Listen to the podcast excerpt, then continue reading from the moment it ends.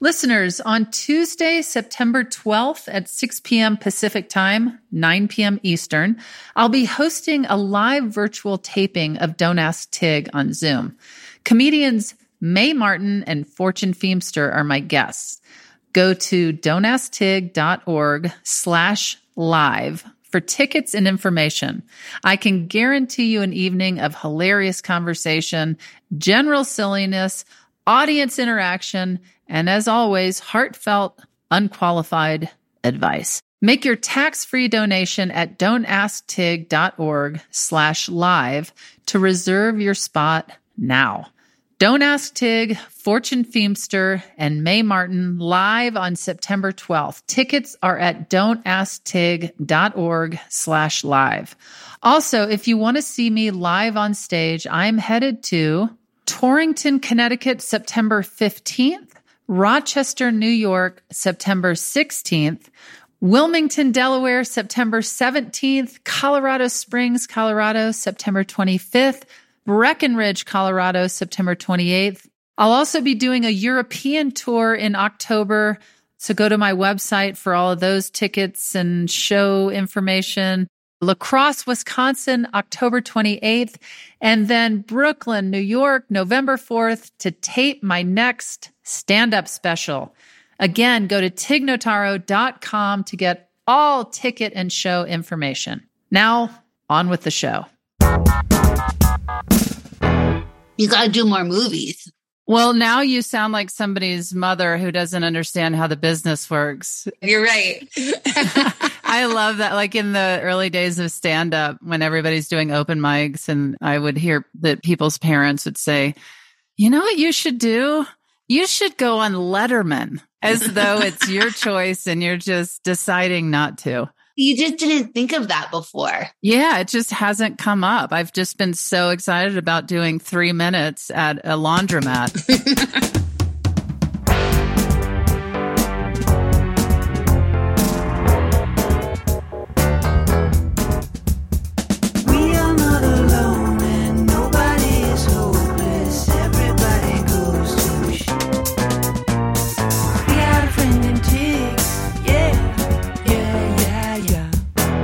This is Don't Ask Tig. I'm Tig Notaro. And if I was the last woman on earth, I still wouldn't ask me for advice. With me now is an award winning actor, comedian, and writer known for her performances in What We Do in the Shadows, The Mysterious Benedict Society, The Last Man on Earth, The Daily Show with Jon Stewart, 30 Rock, and many others. She voices Trixie in Toy Story, Sarah Lynn in Bojack Horseman, and Louise Belcher in Bob's Burgers. Kristen Schaal, my dear old pal, welcome to Don't Ask Tig. Thanks, Tig. Any occasion to get in front of your face, I'll take it. Same, same. I was thinking before we got on to this recording about when we met. Is it coming up on 20 years? I mean, I know when I was living in your garage was 2007. yeah, okay. You weren't living in my garage. Garage turned guest house. But we must have known each other before that. Oh, yeah. I know when we met. It was in New York City and I was at a show and you came up and you said, I just saw you perform at a show. Will you do my show?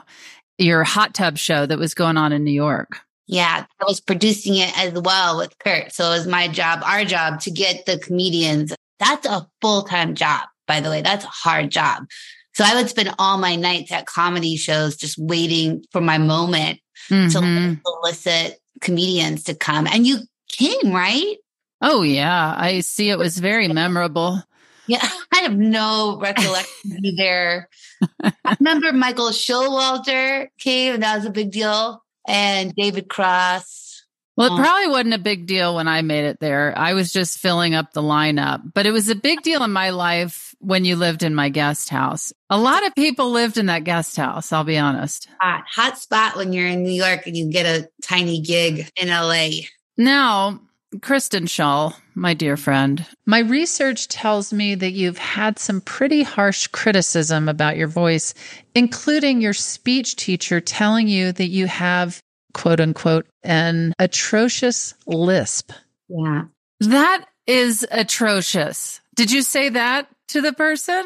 Oh no, I shriveled up like a raisin and like wanted to just sink into the carpet. She was very like revered at the college and it was an authority figure. And I was trying to sign up with this guy that I thought was hot and then just said my name and she just wanted to slice me into pieces. And she wouldn't even teach me. I got assigned to her like what do they call it? A T do they call it a TA? Teacher's assistant? Yeah. Uh-huh anyways, it was fine. At the time, it really hurt my feelings and made me rethink whether or not I should proceed.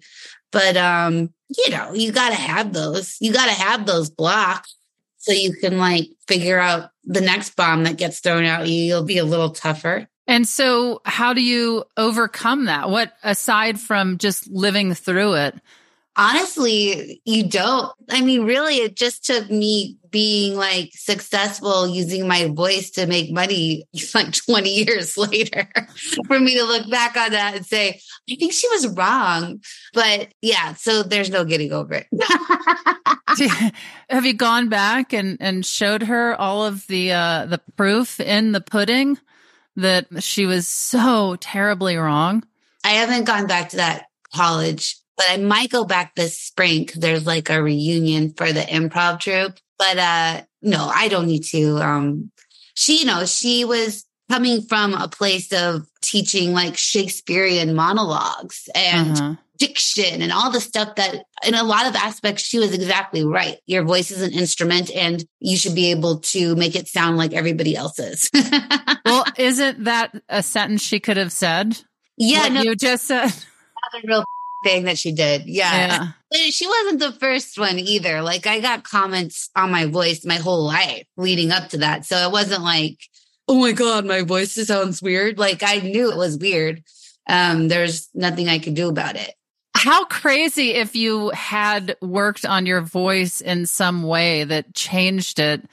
Yeah, it would have made me feel like a real imposter you know, I had a conversation decades ago with Maria Bamford about this. It was so long ago, so I, I, don't mean to, I'm not quoting her, but from my memory, she was saying that she felt so intimidated about her voice and that it was so unique that it wasn't going to, you know, women's voices, if they're different, they get made fun of, which is weird because mostly women are revered. But she practiced different voices lower voices and mm-hmm. them so that she could have this armor. And then and when you listen to her stand up, like she goes back and forth between all these lovely, like mirage of voices from her real voice. Yeah, she does so many characters. And I, I've heard her say that people have inquired why she doesn't just use one of those characters' voices as her own voice.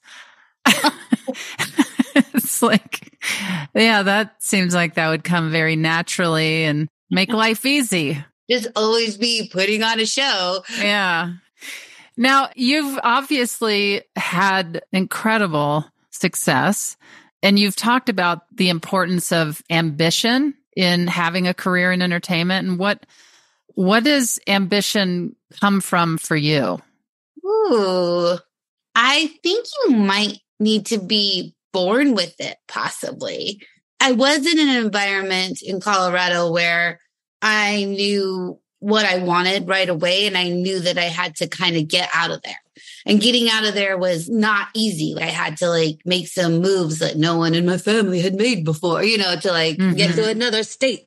So I think that isn't really something that I learned. It's just something I knew I had to do. Also, I was remembering when I used to do speech and debate in high school, or they call it forensics, where you can do speeches or you can do like debates, or you could take like pieces of plays and act them out and compete with each other. And that was the best training I think I've ever gotten for this business because I was up against a judge who's judging my performance to compete. I wanted to like win so I could make it to the finals. Mm-hmm. Doing like theater. And that's all this business is. Like beat out the person for the part. Yeah, you had to be ambitious. And I think there's incredibly talented people that I've come past in my journey that should be along the ride, if not further than anyone I know, just don't want to do it. And not to say that they they've given up on themselves. I mean, I think their ambition might be directed in something else.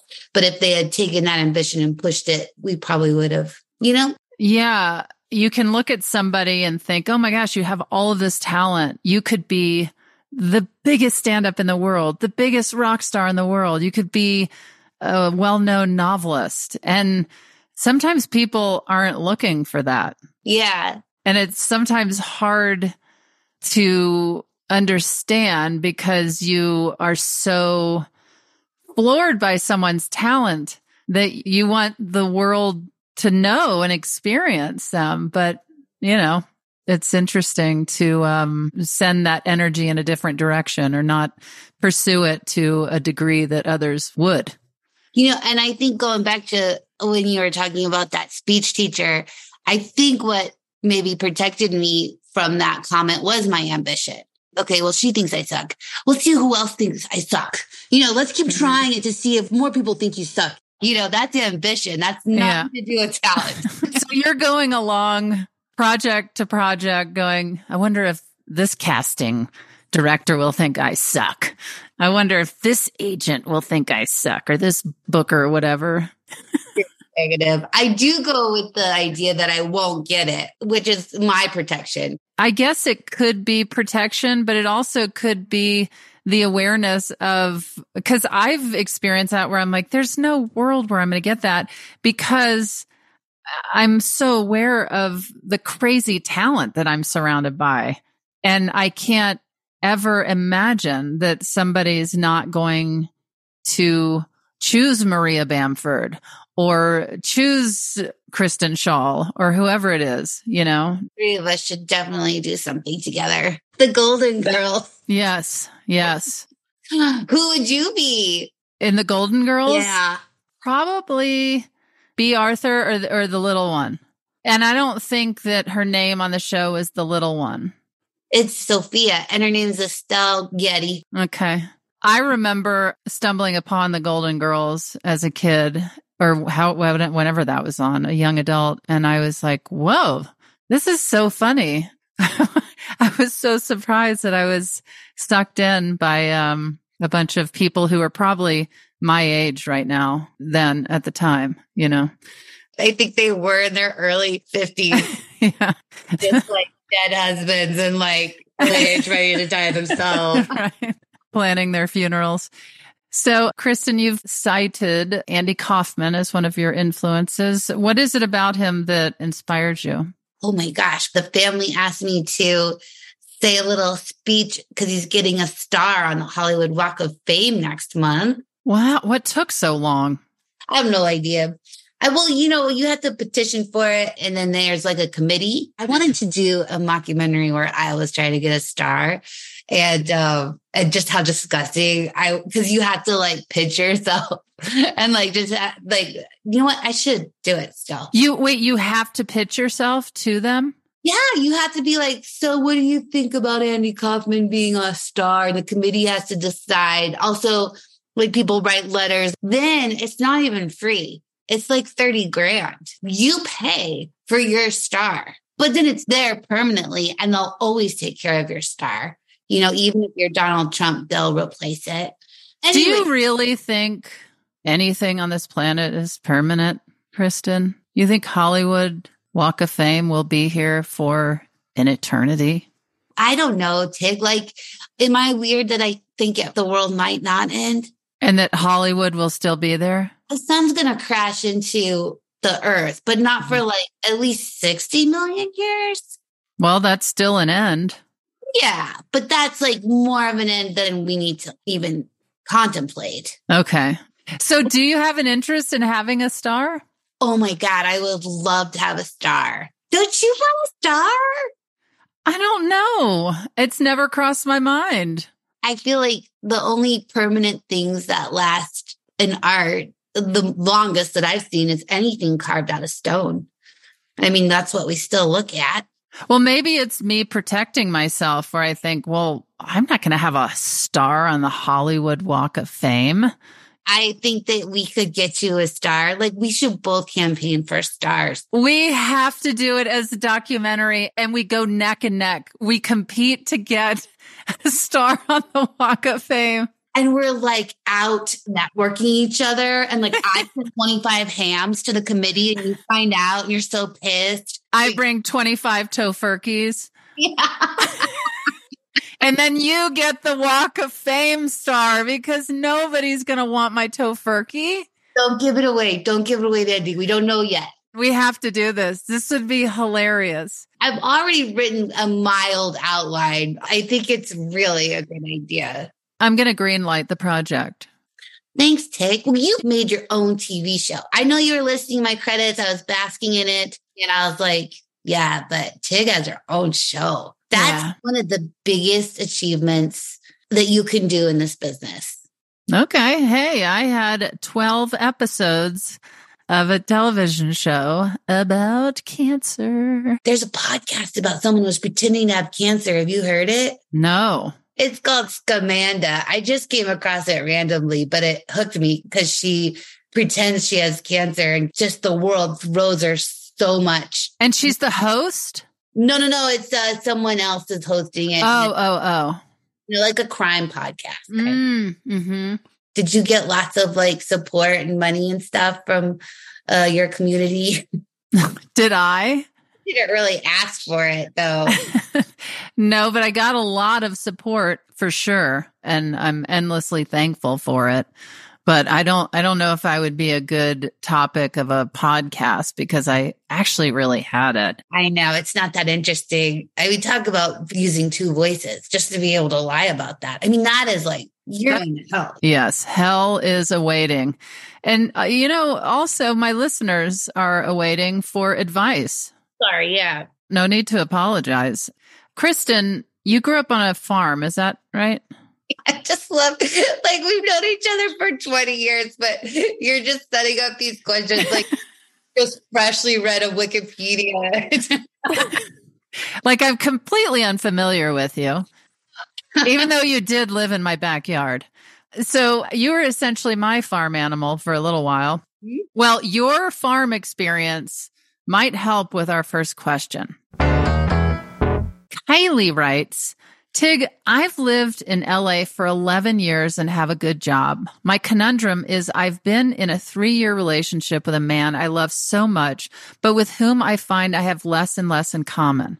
I work in marketing and design. He's a country boy. I'm contemplating a move to his rural town in a very red area of Southern California where I'd be living on his parents' ranch off an eight mile dirt road with little Wi Fi. I'm sincerely afraid that making this move will cut off all my resources to culture, the arts, and diversity in general. Do I move and try and make it work? That's a is that a real question? Yeah, that's a real question. This is real life, Kristen. Oh, this is tough because like it's hard to find love. Like if you find someone that you say she says she loves a lot, like that is very special. Yeah. Um, I know a lot of people who wish they could have that, but also that sounds like kind of the worst move you could possibly make because you're going to be isolated with this guy, very isolated. And that's not healthy either. Like she needs to be able to have a social life and friends. I know these rural areas. My dad grew up in the eastern Colorado, right on the border of Kansas, and we go back to see his family sometimes. And it's like there's one main street, you know, and it's like, yeah, know everyone. It's like Groundhog Day over and over again. I that is just for me, that's kind of like not my taste. And I think she should trust her gut that that's not her taste either. I agree with you. It's so hard to find love, that kind of love that I believe you and I have found in our lives. She could try it. That's what I was going to say is maybe say, I will give this a whirl for six months. One year. One year. Okay. One year, Kristen said. One year. Cause that's the thing I always was worried when, like, you know, I lived in New York and then I tried to live in LA and then I gave up, moved back to New York. And I was like, oh, if I move, it's going to be such a big deal. Like everything's going to be different if I move back and the cities don't change. So if she leaves for a while, she could probably pop back into her world again and maybe they'll go and they'll have a great time on their like dial up internet and if Kristen and I are coming in with a similar feeling of give it a whirl and quite possibly you'll grow together or maybe things will just shake itself loose when you go there for a year. Also, too, and I don't know what Kylie does, but if she is giving up, I do marketing and design. Oh, well, if it's something that means a lot to her and she's been working really hard, cracking away at those marketing designs, working her way up or starting her own business. And if that's going to be sacrificed to move with this guy, I would say definitely not.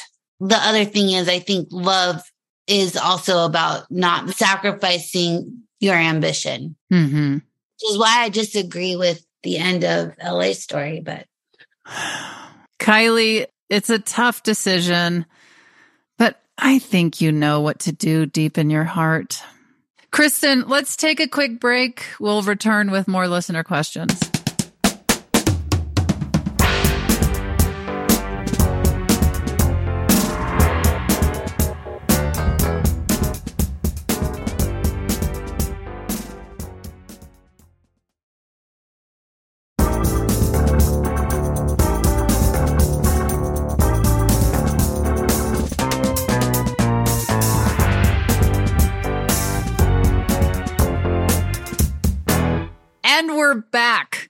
Kristen, this next question is about parenting. Kay writes, my daughter is six years old and an only child. Whenever we hang out with friends, she doesn't play with their kids. She will join us with the adults and do her own thing or ask us to play with her.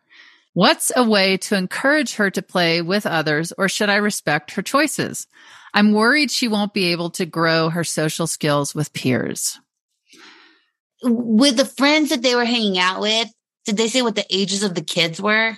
Well, her daughter's six, and she said that whenever she hangs out with friends, she doesn't play with her friends' oh, kids. Oh, so I don't like how old are those friends' kids? You know, that's a good point. I'm going to assume they're roughly in the same age range. Friends' kids could be kind of like duds too. Like, there's a lot I don't know about this situation.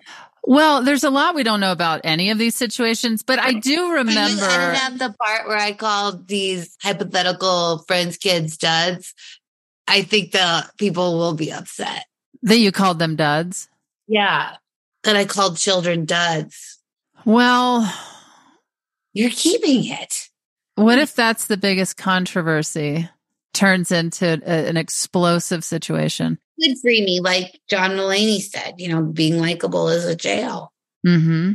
This mm-hmm. might be my thing, my moment. Yeah, where you say these kids might be duds. Imaginary kids. okay, keep going.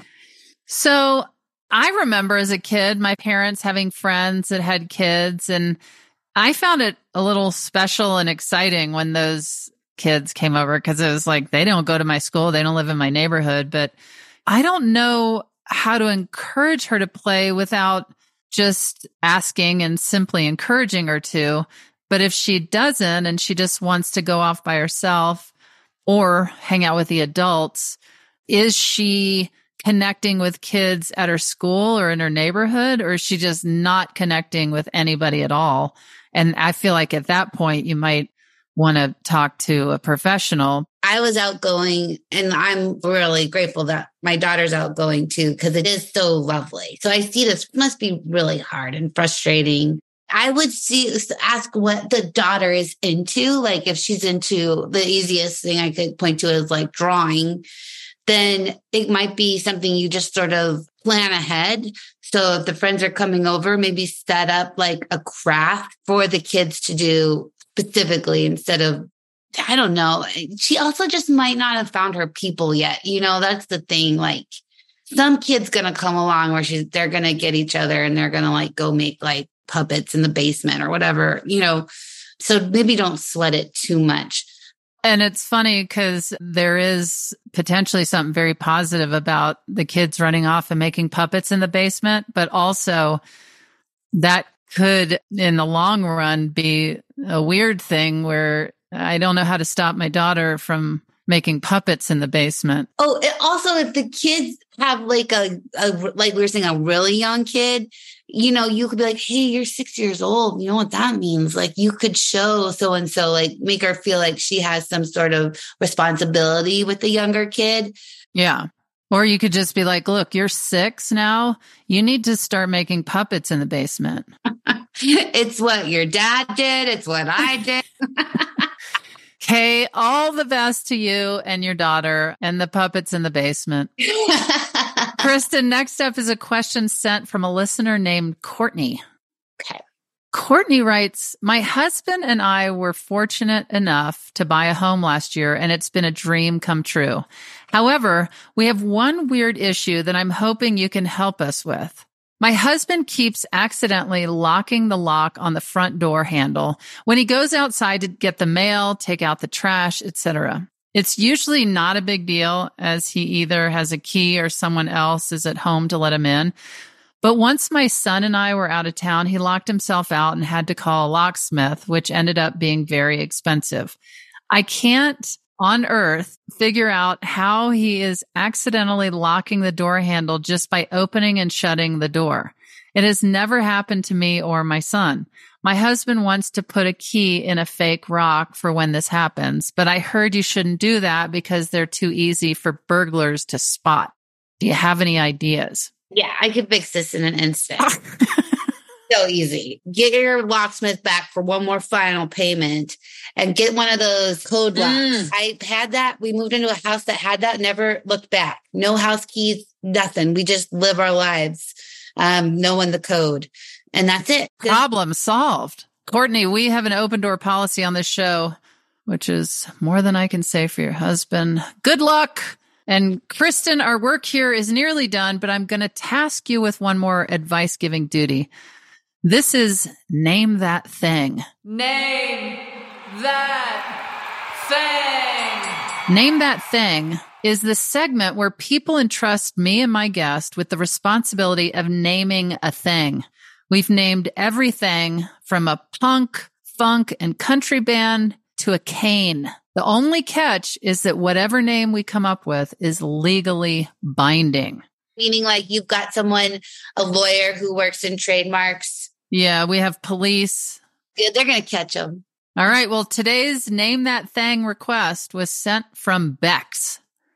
My best buds and I love kayaking together. While we are middle aged nerds, we want to turn this group of kayakers into a well branded, very cool, quote unquote, gang like a motorcycle gang.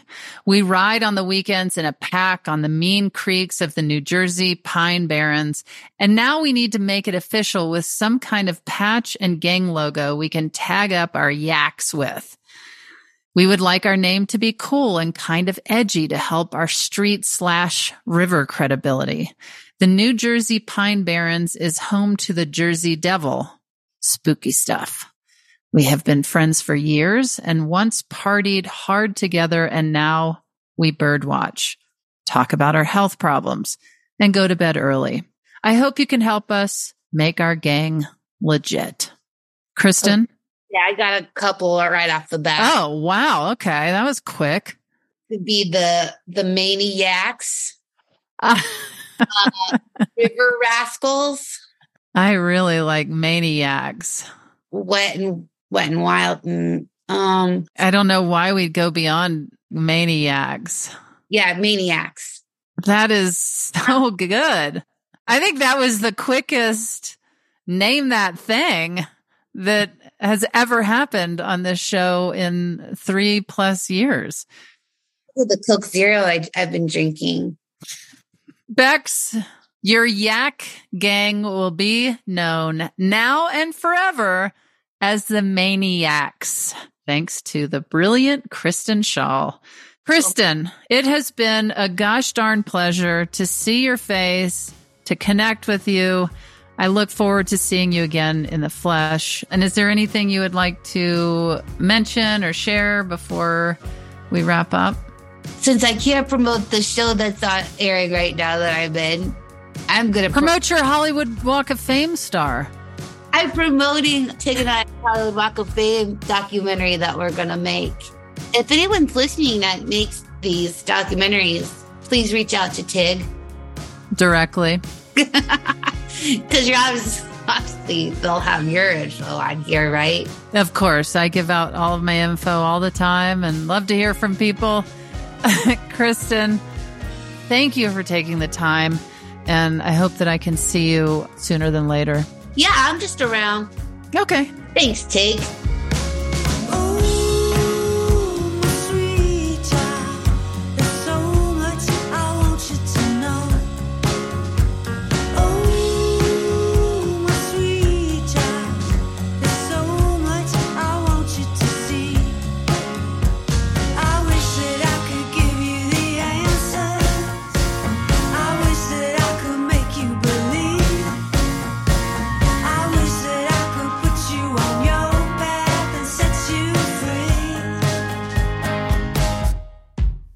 Don't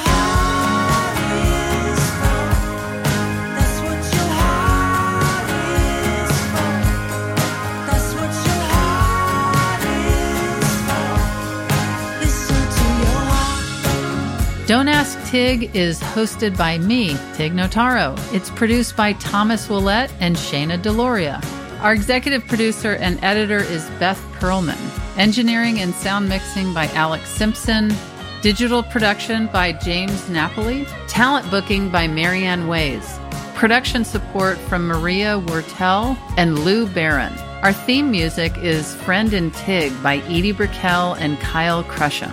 And Listen to Your Heart by Edie Brickell. Special thanks to Hunter Seidman. APM Studios executives in charge are Chandra Kavati, Alex Schaffert, and Joanne Griffith. Concept developed by Tracy Mumford. Our executive consultant is Dean Capello and Gobsmack Studios. You can always ask for advice at don'tasktig.org. Just write in with your problem or send us a voice memo. Remember to follow us on social media at Don't Ask Tig. Don't Ask Tig is a production of American Public Media. And as always, thanks, Dana, and I'll tell Becky.